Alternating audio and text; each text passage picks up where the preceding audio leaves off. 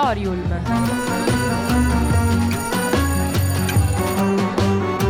Novità culturali direttamente in cuffia.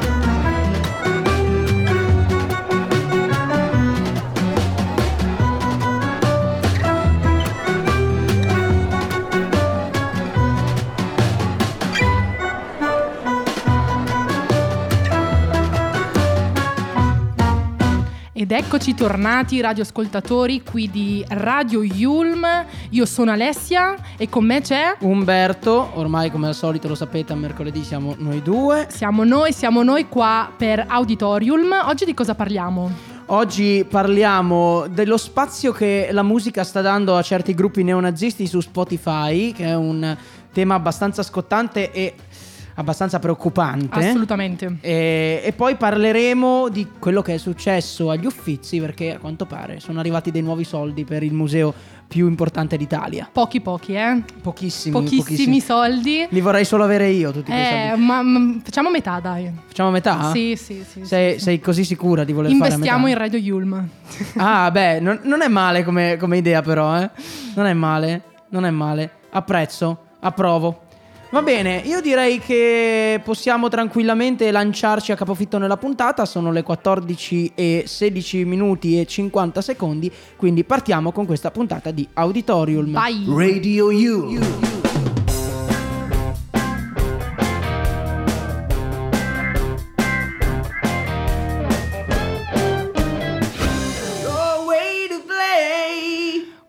Parliamo appunto di questo scandalo che è successo eh, su Spotify. Scandalo digitale, uno scandalo digitale ehm, che in realtà dura da qualche settimana eh, perché fino a tre settimane fa era possibile ascoltare su Spotify una playlist intitolata qui lo, do, lo, lo dobbiamo leggere perché sì, certo. purtroppo non siamo ferrati nessuno dei due nel tedesco. Musikkorps der Liebstandarte vabbè poi Leibstandarte. Leibstandarte. Io tedesco l'ho fatto non assumere il fatto che io non lo possa, non lo possa aver fatto ma prima mi hai detto che non l'avevi no, fatto. no certo che l'ho fatto. Uffa. SS Adolf Hitler Radio. Esatto. Eh, il nome deriva da, da, una delle unità delle SS eh, certo. di, di Adolf Hitler. E diciamo eh, questa playlist è solo una delle tante che sono comparse nelle scorse settimane con eh, contenuti metal nazional, nazionalsocialisti hardcore nostalgici. Sì, è nostalgici. è, penso che sia il nome più lungo di un genere che io esatto, abbia mai letto. Esatto. E che veicolano quindi questi messaggi appunto neonazisti eh, sulla più grande piattaforma di streaming musicale, eh, che è quella svedese, ovviamente eh, Spotify.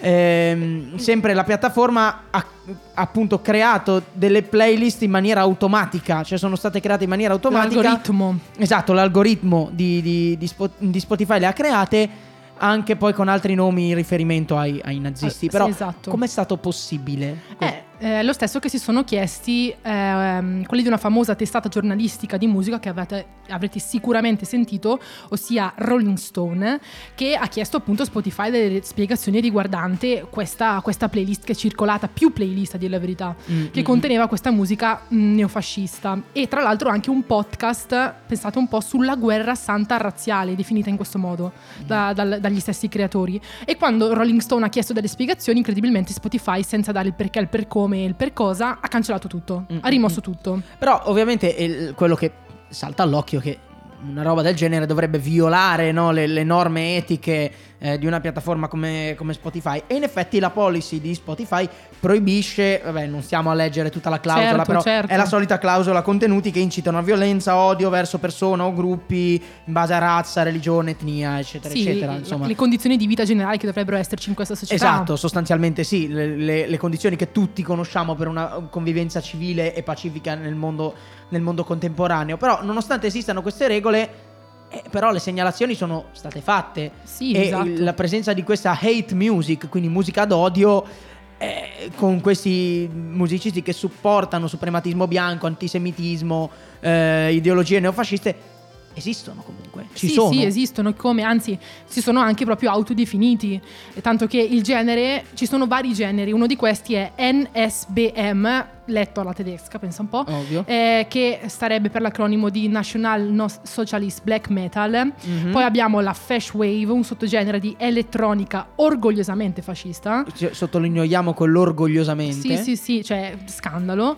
ma anche hardcore punk filonazista oppure RAC, quindi Rock Against Communism, una forma di punk che è nata nel Regno Unito di destra, Mhm. oppure uno dei principali cantanti famosi appunto per questa, mh, di questi generi si chiama Burzum, spero di averlo pronunciato in maniera corretta. Sì, sì, sì. Che ehm, ha all'incirca 223.000 ascoltatori al mese, quindi molto seguito Sì. e ehm, è stato un po' che recentemente si è lamentato su Twitter per il fatto che abbia ricevuto delle critiche perché ha consigliato la lettura del Mein Kampf. Ecco. Cioè, cose scandalose. Cose e vuole avere scandalose. anche le ragioni, no? Sì, ma la cosa, la cosa è che questi artisti non ci provano neanche a nascondere le loro idee politiche. No, cioè, per loro per è niente. normale parlare di queste cose qua non- e non, non avere poi conseguenze. Esatto, che le conseguenze esistono e come. Mm. Perché eh, il fatto che le- queste, queste canzoni vengono veicolate attraverso piattaforme digitali mondiali Mm, mm, ehm, possono influenzare decine di paesi e anzi proprio masse, masse di persone che ehm, vanno poi a fare degli atti di violenza motivati da- dal pregiudizio che vengono alimentati durante, cioè du- proprio grazie a questa, questa hate music, no? che Certo, possono essere certamente. facilmente riconducibili a questi, a questi fatti. Ma poi, peraltro, qual è il beneficio che questi traggono? Ovviamente cioè, eh, sono due grandi benefici, quello economico e quello sociale. Quello economico, ovviamente, guadagnano Certo. dagli ascolti, eh, e poi quello sociale, ottengono visibilità e poi. eh, questa visibilità in realtà viene anche convertita a volte in altre situazioni, per esempio alcuni di questi gruppi fanno capo poi a organizzazioni più o meno Sì, terroristiche. dai soldi che guadagnano da queste magari visualizzazioni o ascolti sono gli stessi che poi eh, finanziano certe reti terroristiche che Esatto. poi vanno a fare atti violenti. Poi ovviamente appunto Spotify è un punto di partenza ottimo perché è una piattaforma gratuita, semplice, efficace, in cui i contenuti girano, chiaramente è- è Certo, un buon pane per i punto. loro denti. Come si può risolvere questo problema? È una domanda difficile. Certo, allora ovviamente la risposta più semplice sarebbe controllare il fatto che rispettino le regole eh, civili, mondiali, sociali, e per di più le, le policy come si definiscono digitalmente che ha Spotify e d'altra parte ovviamente cancellare materiale che incita all'odio e alla violenza. Certo. Anche perché basta cercare queste band che si trovano più di 20 playlist, non solo le band stesse, ma anche playlist che circolano e ehm, promo- promuovono la circolazione di questi brani.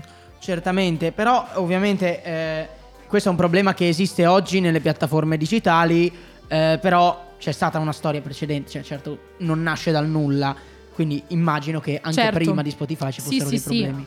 Ora la, la- la comunicazione è molto più semplice, però esistono da anni, anzi le sue radici, le radici di questi generi affondano a- addirittura dagli anni 60 in USA, negli Mm, America, mm, mm. con le canzoni country in modo particolare. Certo. Questo cantante che si chiama Johnny Rebel e anche un gruppo che si chiama Rock Against Communism, Mm. che appunto sono canzoni reperi- ancora reperibili nei sui Certo. siti, che eh, erano guidati anche da movimenti white power anche nel Regno Unito negli anni 70. Per esempio abbiamo fatto una piccola ricerca, no? una canzone degli, degli Screwdriver, quindi di un gruppo eh, che si chiama When the Bot Comes, e che a un certo punto, insomma, adesso lo censureremo, poi Ovvio, ovviamente non si può. contro le persone di Corone, eh, a un certo punto non sta- dice non staremo a guardare mentre la nostra terra viene presa senza combattere, N puntini puntini via via. Quella brutta parola. Cioè, con- con la esatto, N. que- eh, quella brutta parola con la N. Quindi eh, questa canzone è indicizzata su Spotify. Non è riproducibile, ma è indicizzata. E Esiste. come? E come? E i, i messaggi sono, sono molto molto espliciti proprio in- in- in quest- nel 2023 i messaggi sono ancora espliciti anche se vengono utilizzati delle EDM, musica elettronica pesante insomma però questi artisti sono ancora verificati cioè avete presente la spuntina blu di Spotify Certo. ecco questi, questi artisti, questi musicisti difficile definirli artisti ce l'hanno è Mm, grave mm. questa cosa Ecco, per questa cosa degli artisti, insomma, è un tema molto molto mh, complesso, ma anche molto interessante. E proprio per questo abbiamo deciso di non limitarci a parlarne noi. Ne parleremo tra mh, qualche minuto, tre minuti circa, Sì, con, eh, con il nostro ospite di oggi, la nostra ospite eh, di oggi. Per il momento vi lasciamo un pochino di buon rock. gli vero rock Living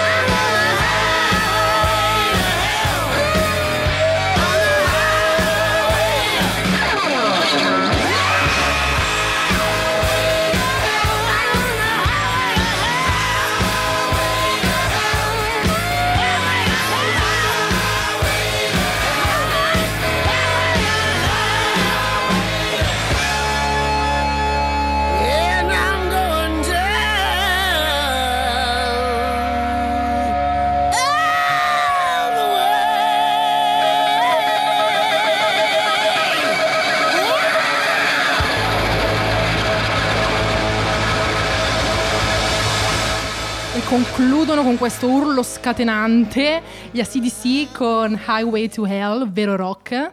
Vero rock, Esatto. rock, rock puro. Siamo tornati ad Auditorium, siamo tornati ad Auditorium, siamo sempre in diretta su Radio Yulm, sono le 14.28 minuti. Diamo spazio al nostro ospite di oggi. Al nostro ospite che ci parlerà appunto del tema che abbiamo parlato prima di questa bellissima canzone. Abbiamo qui con noi l'ospite Camilla Ortolani, è consulente musicale, addetta stampa e giornalista musicale di Brainstorming Music. Grazie mille per essere qui con noi. Ciao, grazie a voi per avermi chiamato. Buongiorno, buongiorno Camilla. Allora, partiamo da, un- da una, prima, da una prima domanda, appunto, con- partendo dal discorso no, delle, eh, della musica neonazista comparsa su TikTok. Eh, secondo lei le piattaforme digitali hanno un ruolo attivo nella propagazione di questi tipi di messaggi o sono semplicemente un tramite, un mezzo eh, con cui poi questi- queste, diciamo, queste ideologie che esistono anche al di fuori della musica vengono propagate?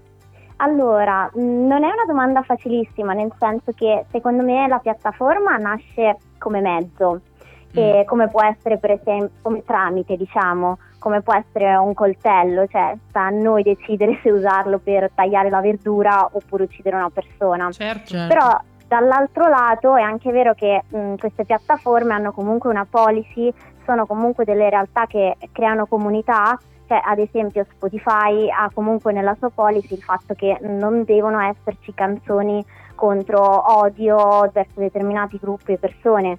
Mhm. Quindi in questo modo loro eh, hanno un ruolo attivo, diciamo, quindi dovrebbero togliere tutte queste canzoni, soprattutto perché nella loro policy, se ce l'hai nella policy, fai finta di niente, diventi un po' parte del problema, secondo me. Assolutamente, infatti dovrebbero, però purtroppo come abbiamo detto Sì. non, non è molto efficace.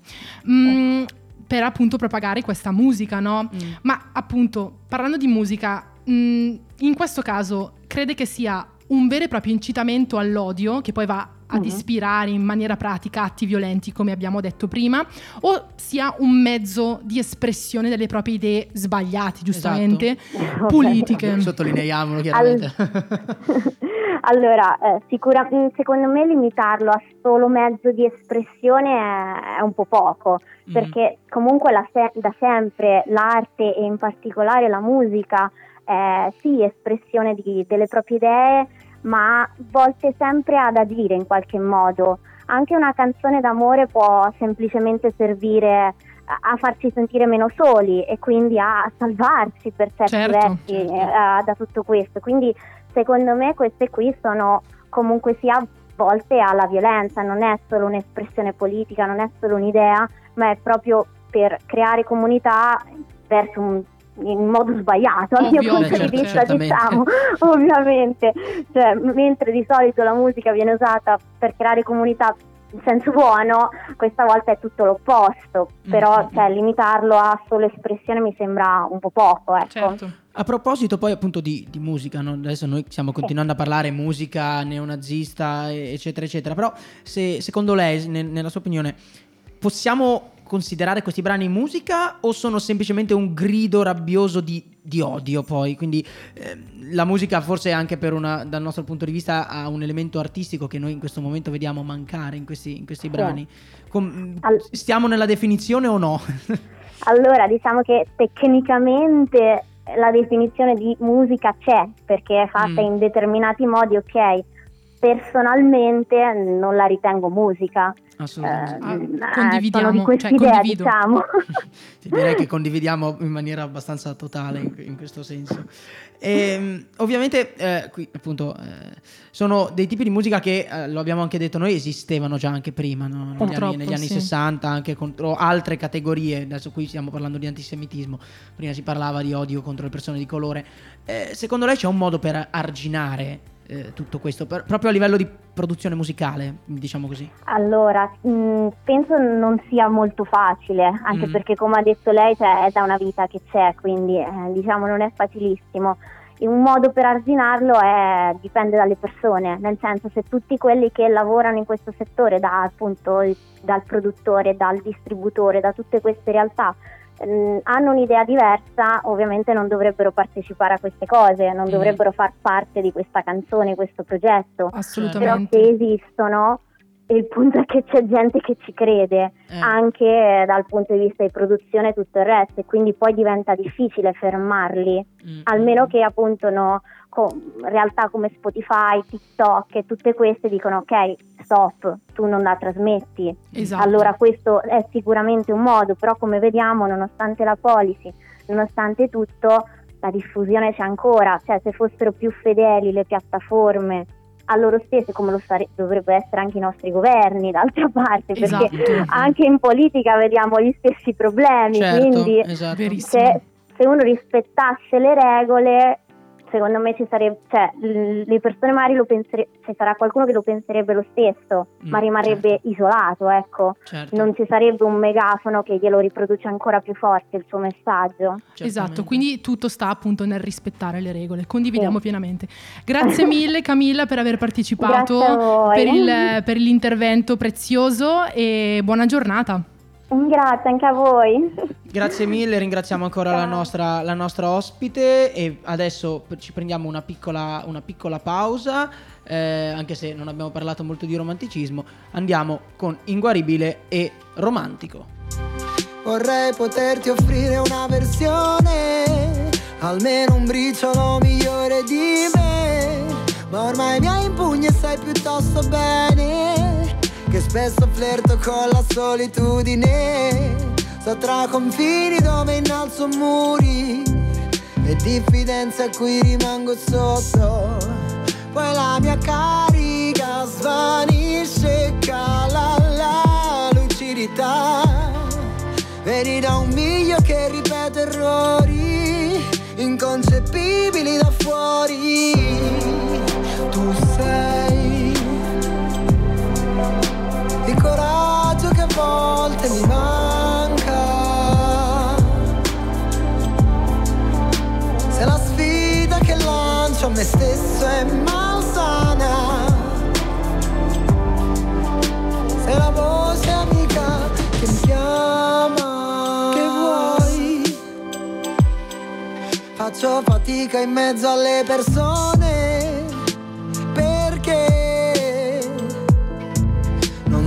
Cosa ci si aspetti da me. Ma te ne sbatti dei miei malumori. Ti opponi e mi trascini fuori. Tu sei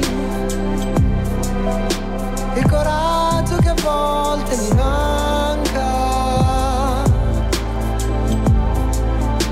Quando il mostro che è forte ritorna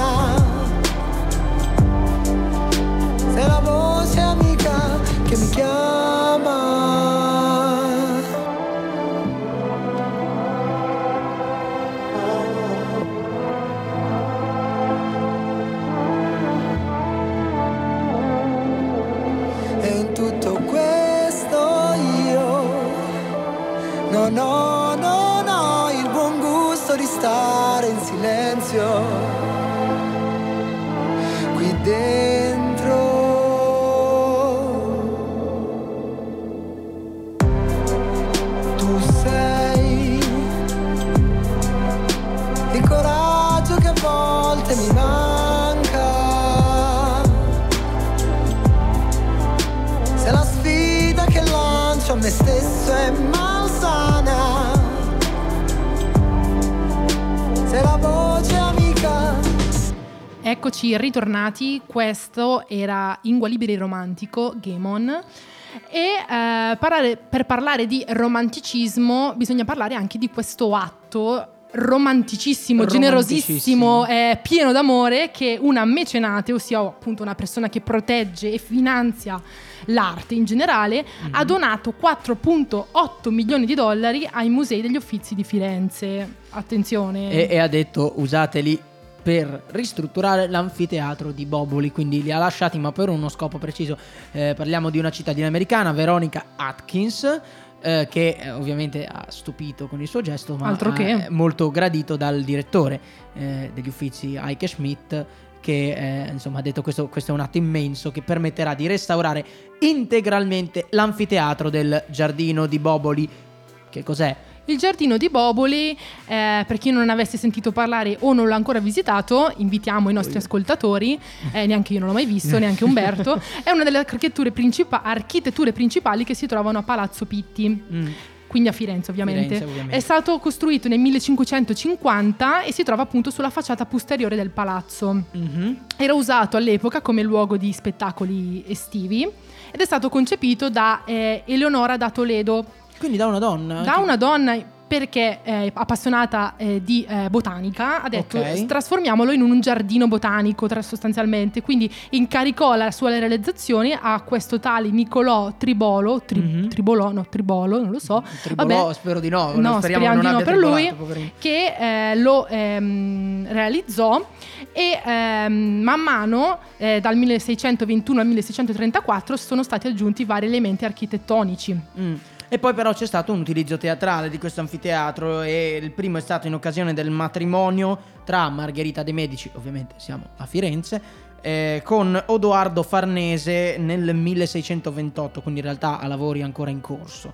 Eh, poi nei secoli successivi l'anfiteatro è diventato sede eh, per eccellenza delle feste del Granducato di Toscana eh, ed è stato poi però recuperato all'inizio eh, del Novecento, giusto? Esatto, esatto, anzi il New York Times lodò tra l'altro come questo luogo avesse un'acustica perfetta, quindi Mm. un, un elemento da non trascurare questa acustica perfetta, infatti poi vedremo il perché di questa particolare acustica perfetta. Ehm, che cosa faranno con questa somma? 4 milioni e 800 mila dollari non sono pochi. Non sono pochi, bisogna investirli strategicamente e i due, motivi princip- gli obie- i due obiettivi principali che si sono prefissati eh, nel- nella durata dei lavori che dureranno all'incirca due o tre anni sono principalmente appunto due. Il primo è quello di tutelare e riportare le componenti architettoniche nelle migliori condizioni originali. Certamente. Quindi certamente. sistemare sia la parte strutturale della vera e propria Certo. struttura e della, della abbellirla nelle migliori delle maniere. Mhm. E poi c'è ovviamente la valorizzazione, quindi trasformare questo spazio nel- in uno spazio di spettacoli, eh, in particolare per la musica lirica.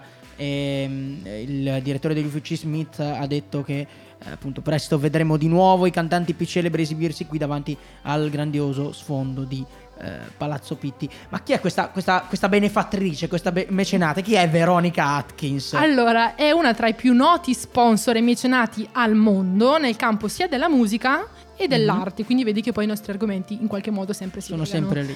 Ehm, e ehm, negli ultimi anni ha favorito molto l'attività, sostenendola ovviamente, delle gallerie degli uffizi ed è stata, le, sue, ehm, le sue donazioni sono state molto ingenti. Ma vediamo cosa che ha fatto un po', un po' di roba in giro Un per il po' mondo. di po'. Quindi eh, c'è stato ha pagato lei il restauro di una serie di arazzi Valois, eh, sempre alle- alla Galleria degli Uffizi. La sala di Bona a Palazzo Pitti ha regalato uno dei migliori pianoforti al mondo per i concerti nella sala bianca, sempre, eh, sempre a Firenze. E peraltro in quell'occasione le furono anche consegnate le chiavi della città di Firenze dalla vice sindaca eh, Alessia Bettini. Ehm, Atkins ha ovviamente commentato questa nuova donazione, ha detto che il progetto dell'anfiteatro unisce i suoi tre amori più grandi, la natura, l'arte e la musica, e che non vede l'ora di assistere alla prima dell'opera lirica in, in questo luogo magico e unico al mondo, ehm, come- dove risuonerà, lei si augura, alla fine di questi lavori di restauro. Speriamo che non la deludino, perché noi sappiamo come sono i tempi italiani, i tempi delle ristrutturazioni. Però gli uffizi sono molto efficienti. Eh, Vabbè, queste con cose 8, qua. 8.8 eh, 4.8 4.8 milioni milioni. ci manca che non sono anche efficienti. Sarebbe il veramente Il biglietto che co- costa, quant'è che costa adesso? 27 euro il biglietto per Non andare agli so. uffizi. Eh, Sarà- ci sarà un perché, vorrei dire. Voglio dire, esatto. Inf- C'è anche un commento del direttore degli uffizi, ovviamente. Ehm, Heike, com'è che si pronuncia? Heike, Heike Ah, Schmidt. Heike Schmidt ha osservato dicendo: Grazie alla generosità di Veronica Atkins si riuscirà a realizzare il progetto Boboli 2030. Quindi già hanno Mhm. prefissato una data, speriamo. Certo. Dove ehm, appunto nell'anfiteatro di Boboli recupererà la sua funzione di teatro all'aperto Mhm. proprio dove nacquero il melodramma e l'edica stessa e eh, proprio in questo luogo raccoglieremo gli applausi non di pochi eletti ma di un tutto eh, ma scusa, cos'è che sto leggendo? Ma di tutto il numeroso pubblico che si unirà in platea e sulle scalinate per un'esperienza unica e irripetibile. Ovviamente tutti ci auguriamo, poi io peraltro sono anche un fan dell'opera lirica, quindi insomma non è, non è- Ah, non è- addirittura, non lo non è- sapevo. non è neanche male l'idea di pensare di andare anche lì, oltre che negli altri eh, grandi, mm, su- sugli altri grandi palchi eh, della lirica mondiale. Sicuramente se c'è anche un tema storico che è stato per lungo tempo dimenticato, perché no? Quindi benvenga questa donazione come tutte le altre. Invitiamo, anche se non credo che ci siano tra i nostri ascoltatori, tutti quelli che hanno un po' di soldi da donare. Ma Donateli sì, per queste cose. 4, qua, 8 perché- milioni, qua- vai, 4 milioni e vai, 8. vai. se E io pago, se e ce io li- pago. Se ce li avete, voi donateli. Poi Ma anche qual- a noi se volete. Beh sì, a Radio Yulm, eh, a Radio Yulm che è in diretta alle 14.43 si prende una piccola pausa. Radio Yulm.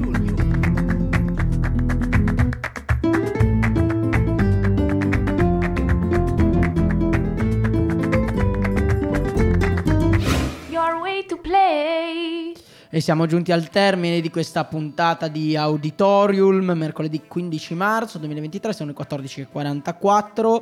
Eh, io ringrazio ovviamente Alessia per Grazie essere stata te, qui. Umberto. Tutto- tut- per questi 30 intensi minuti di musica, teatro, teatro in realtà giardinaggio, tutto. Tutto, tutto, tutto. C'è un po' di tutto in questa Più puntata. Vi ricordiamo che potete ascoltare eh, tutte le puntate di Auditorium e di tutti gli altri programmi di Radio Yulm in podcast eh, sul nostro sito www.radioyulm.it. Vi ricordiamo di seguirci sui social Seguici, in follow, particolare. follow, follow, follow, follow. Eh, ricordatevi di seguirci sui social, in particolare su Instagram. Ci trovate come al solito come eh, Radio Yulm. Noi vi lasciamo al resto della programmazione eh, di Radio Yulm e ci risentiamo noi tra, Alla due, prossima. due settimane. Perché la prossima Una pausa, una pausa, andiamo in onda. stanchi. Però alla, alla prossima, alla prossima, sempre con Auditorium, sempre qui il mercoledì a parlare di cultura. Ciao a tutti, spettacolo. baci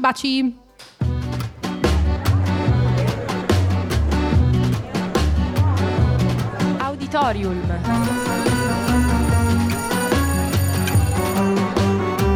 Novità culturali direttamente in cuffia.